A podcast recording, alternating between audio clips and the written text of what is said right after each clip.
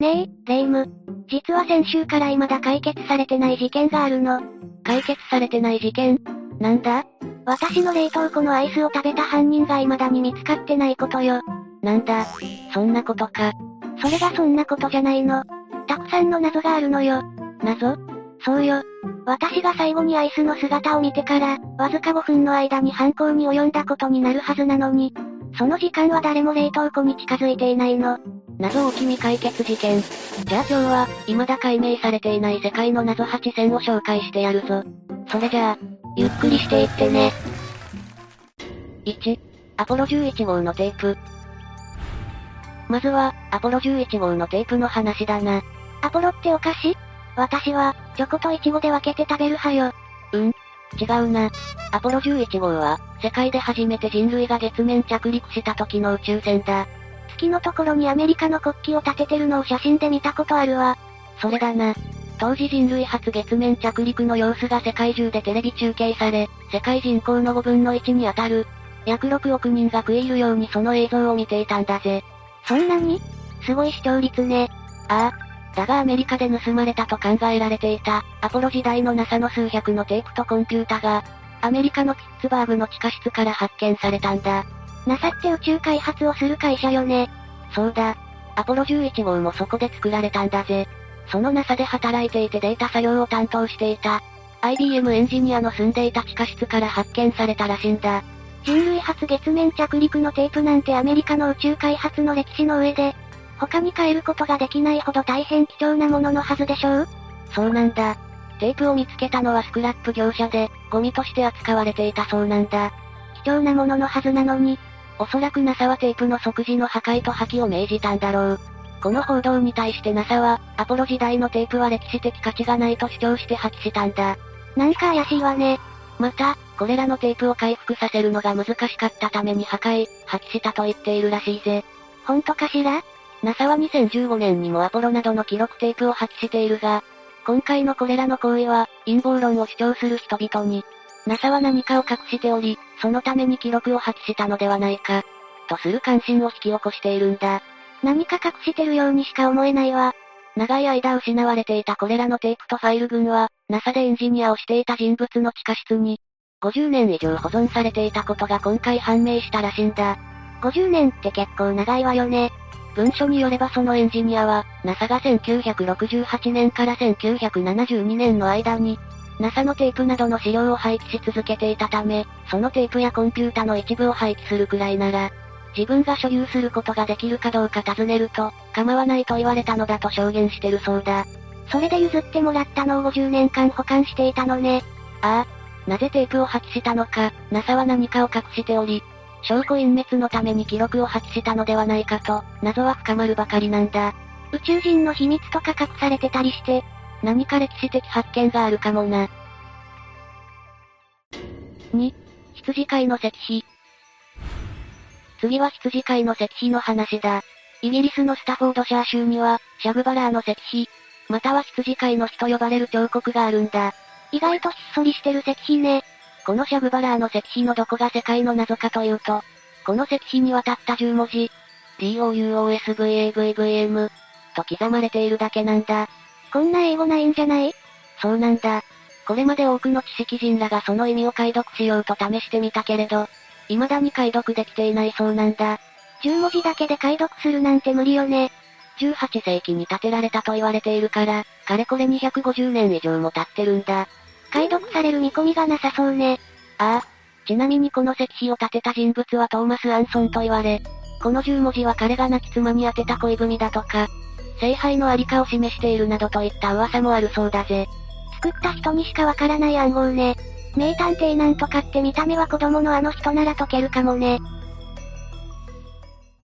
3. ガラスの要塞。次は、ガラスの要塞の話だぜ。これは1777年に発見されたガラスでできた要塞なんだ。このようなガラス浄化した要塞はヨーロッパ各地で見られ、作られたのは紀元前8500年頃から1世紀にかけてだと推測されるんだ。なんかエメラルドグリーンで綺麗ね。人類は過去2回、核戦争によって滅びたと考える人がいるんだ。そのヒントがガラスの要塞に隠されていると言われてるんだぜ。ガラスの要塞が過去に2回ってどれくらい前？今の人類が誕生したのは2500万年前と言われているが、3億年前から2500万年前に人類は核戦争を引き起こし、すべてが根絶やしになったという説があるんだ。そしてその証拠がこのガラス要塞に存在してるんだ。何それ、もしそれが証明されたら教科書が変わるわね。どうやったらこんなものができるの？核のような超エネルギーが放出されることで岩は溶けるんだ。溶けた岩がまた空気によって冷やされ固まることで、ガラス状に変化するようになるんだぜ。なるほど、私たちは幾度にわたって核によって滅ぼされてきたって説が、このガラスの要塞によって立証されるってことね。本当かどうかは信じがたいがな。4. バークリーの巨大な壁。次はバークリーの巨大な壁だ。これはカリフォルニア州、サンフランシスコのイーストベイにある謎の壁だ。私、ベルリンの壁なら知ってるわ。ああ。でも今回はベルリンの壁と違って、バークリーの巨大な壁は何のために作られたか謎の壁なんだ。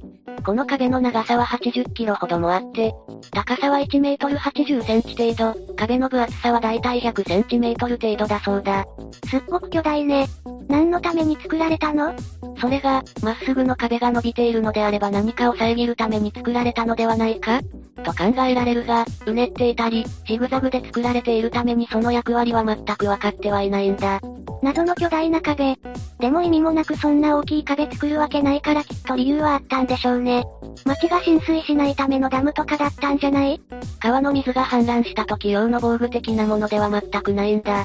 第一に高さが中途半端だしな。じゃあ、お城の城壁。いや、もし城壁にするのであれば高さを積み上げて、上から敵を攻撃できるようにするのが定番だ。しかも何かを囲っているようにも見えない。円を描くようにしているのであれば、土地を分けるためにそのようにして、区域をはっきりさせる役割を期待できるのだがそんな様子もないんだ。全くわからないわね。じゃあ、誰が作ったものなの？バークリーの謎の壁を作ったのはインディアンなのか、移民の中国人なのか。カリフォルニア州の大学で歴史を研究しているジョン・フライヤー教授は、この壁を作ったのは中国人だと発表したんだ。どうして中国人だと思ったの？この土地には昔はインディアンたちが住んでいたが、石を積み立てて、壁を作る風習がなかったために消去法で中国人だと仮説したんだ。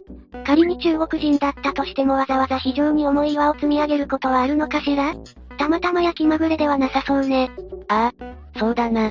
また年月が経過しているためバークリーの謎の壁の管理状態は非常に悪く、ところどころボロボロになっているところもあるらしいんだ。研究するのも難しくなってるのね。このまま一生謎の壁のままかしら。誰が作ったのか、その理由目的は一体何なのかその全てが謎のバークリーの壁だ。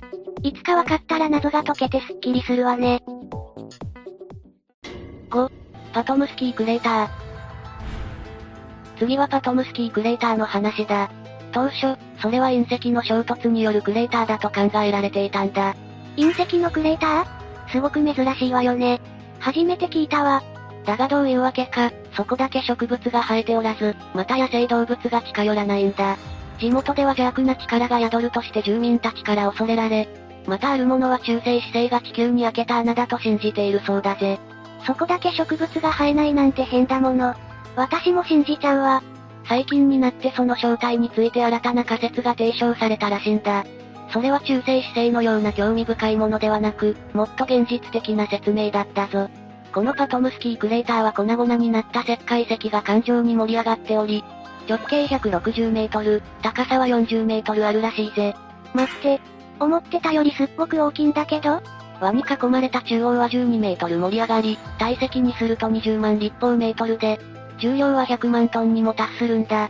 100万トン？それって像100万頭分じゃない。何が原因でできたの？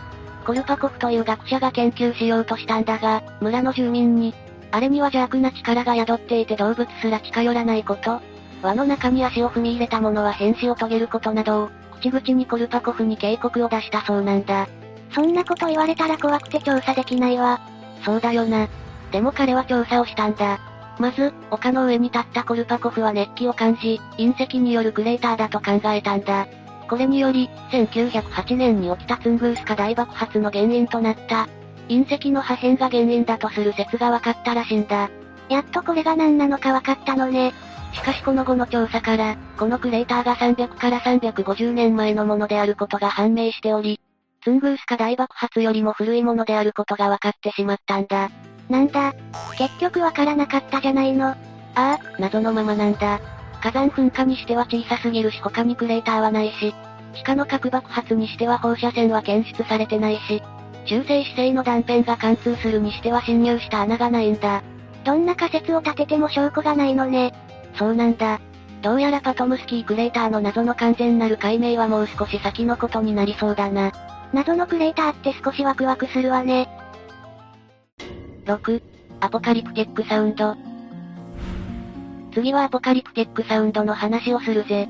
何の予兆もなく、世界各国で聞こえるアポカリプテックサウンド。不気味に響き渡る音で、なぜ聞こえるのかは分かっておらず、音の発生源も未だに謎なんだぜ。場所とかではなくて今度は音なのね。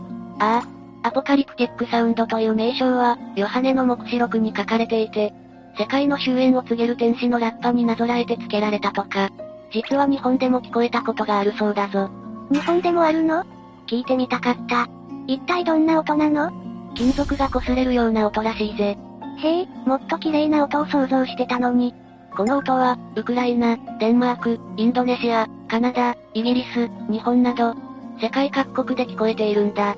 海外のメジャーなニュース番組で取り上げられたこともあり、有名になったんだろうな。どんな時にどんな風に聞こえるの？聞いた人の証言によると、近くで工事などが行われていないのに、突然、空に響き渡る不気味な音が聞こえたそうだ。一人で聞いたら恐怖ね。トム・クルーズ主演の映画宇宙戦争で宇宙人が、奇妙な乗り物に乗って人間を襲ってくるシーンの音に似ているらしいぜ。他にも体験した人の話を聞いてみたいわ。2013年6月にカナダのブリティッシュコロンビア州、テラスに住む女性が、街に響き渡る大きな音で目を覚ましたそうだ。実はこの女性、この音を聞くのが初めてではなかったみたいで、急いでカメラを取り出し、撮影したそうなんだ。彼女は空からとも地下からともわからない。ヘーゼルトン、テラスの北東にある町の方から聞こえたと言っていたんだが、周辺の住民も同じ音を聞いていて、音が聞こえた方角はバラバラだそうだぜ。音が聞こえてきた方向がわからないっていうのが怖いっていうか不思議ね。聞きたいような聞きたくないような音ね。7、ラリベラの岩窟境界群。次は、ラリベラの岩窟境界群の話だ。ラリベラの岩窟境界群とは、岩を掘り下げて作られた境界の話だ。岩を掘り下げて？ピラミッドのこと？違うんだ。ピラミッドは切り出した岩を積み重ねて作ってるんだが、この境界は一味違うんだぜ。硬い岩を掘り下げて、地表の下に境界を建てたんだ。このラリベラの岩窟境界群はエチオピアを代表する世界遺産なんだ。岩の中に作ったってこと？そうだな。岩を掘り形を作ることを岩窟と言うんだが、多くは岩肌を掘って形を作っているんだぜ。しかし、エチオピアの世界遺産、ラリベラの岩窟境界群は地表の下に、それも四方をくり抜いて作られたんだ。四方をどれくらい掘ったのかしら？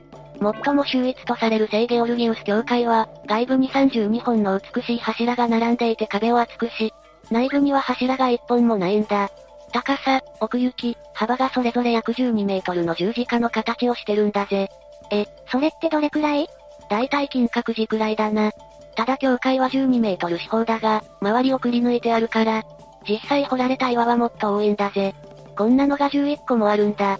どの境界もそれぞれ異なった特徴を持っているそうなんだ。しかも、地下で全ての境界が繋がってるんだぜ。そんなのどうやって掘ったの？それは分かってないんだ。この境界群は12世紀から13世紀頃に建てられたらしいから、重機も火薬もなかったんだ。じゃあ、手作業で掘ったんじゃないの？岩を人力で掘るのにはとてつもない時間がかかるんだぜ。屋根が岩と繋がったままのアッパリバノス境界は、ラリベラの王妃が天使を使って一夜で建設したなんて逸話も残っているんだ。じゃあ掘ったのは天使ってことにして、なんでこの場所に教会を作ろうと思ったの？中には一体なぜその場所に作られたかまだ分かっていない石窟もたくさんあるんだ。洞窟を恐れたという説や天国に送る時の航海の安全を願ったなどの説があるが、正しいことは未だに分かってないんだ。謎ばっかりね。自然というものはすごいもので、数千年経っても残っているものなんだ。とは言っても風化や侵食が進んでいるスポットもあり、特に世界遺産などは保存に力を入れているんだぜ。一度行ってみてみたいわね。8、論遊石窟。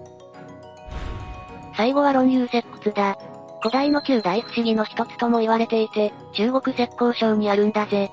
この石窟が作られたのは少なくとも2000年前と考えられているんだ。結構昔ね。古代旧大不思議ってことはわからないことだらけなのね。ああ、その通りだ。考古学や建築、土木工学、地質学などの専門家がこの石窟を調べているが、実はわからないことばかりだそうだぜ。ちゃんと見なきゃ遺跡ってわからない感じがするわね。1992年、論遊石窟は地元の村人によって発見されたそうだ。村に昔からあった底なし池の水を抜いてみたところ、その底に巨大な石窟があったんだ。水をたまたま抜いたから見つかったのね。こんなに大きな石窟どうやって作ったの？この石窟を作るには約100万立方メートルのシルト岩と言われる泥岩がくり抜かれ、少なくとも1000人もの労働者が昼夜働いて、6年間はかかったと考えられているんだぜ。6年って長いわね。気が遠くなっちゃう。暗くて足場が見えなかったりしなかったのかしら？その通りだったと思うぜ。GPS やレーザー測定器がなかった時代、暗闇での作業は非常に困難だったはずだ。でも、どのような照明器具を使ったのか分かってないんだ。それどころか石窟内の構造は複雑で、精度の高いアーチなどをどんな道具で、どのように作ったのかも全く分かっていないらしいんだ。作るのが大変だったのね。きっとすごい技術があったんだわ。そうなんだ。壁には細かな模様がついていて、空洞を作るだけでも重労働なのに、この細かい模様をつけるのはさらに大変な作業だっただろうな。なんで模様がつけられているのか、どういう意味なのかもわかってないんだ。そこまでして何のために作られたの？それも全くわかってないんだ。万里の長城のような防衛施設説、鉱物資源の採掘場説などもあるが、どれも決め手がないらしいんだ。内部に人工物が一切残されていないので、手がかりがない状態だな。深い謎に包まれているわね。謎があるからこそ神秘的に見えるわ。この空洞は、2000年以上前に作られたと考えられているが、損傷が全くないんだ。ほぼ完全な形で保存されているぜ。だから調査し放題だな。確かに。保存状態がいいなら誰か一つでも謎を解いてほしいわね。というわけで今日は、未だ解明されていない世界の謎8選を紹介したぞ。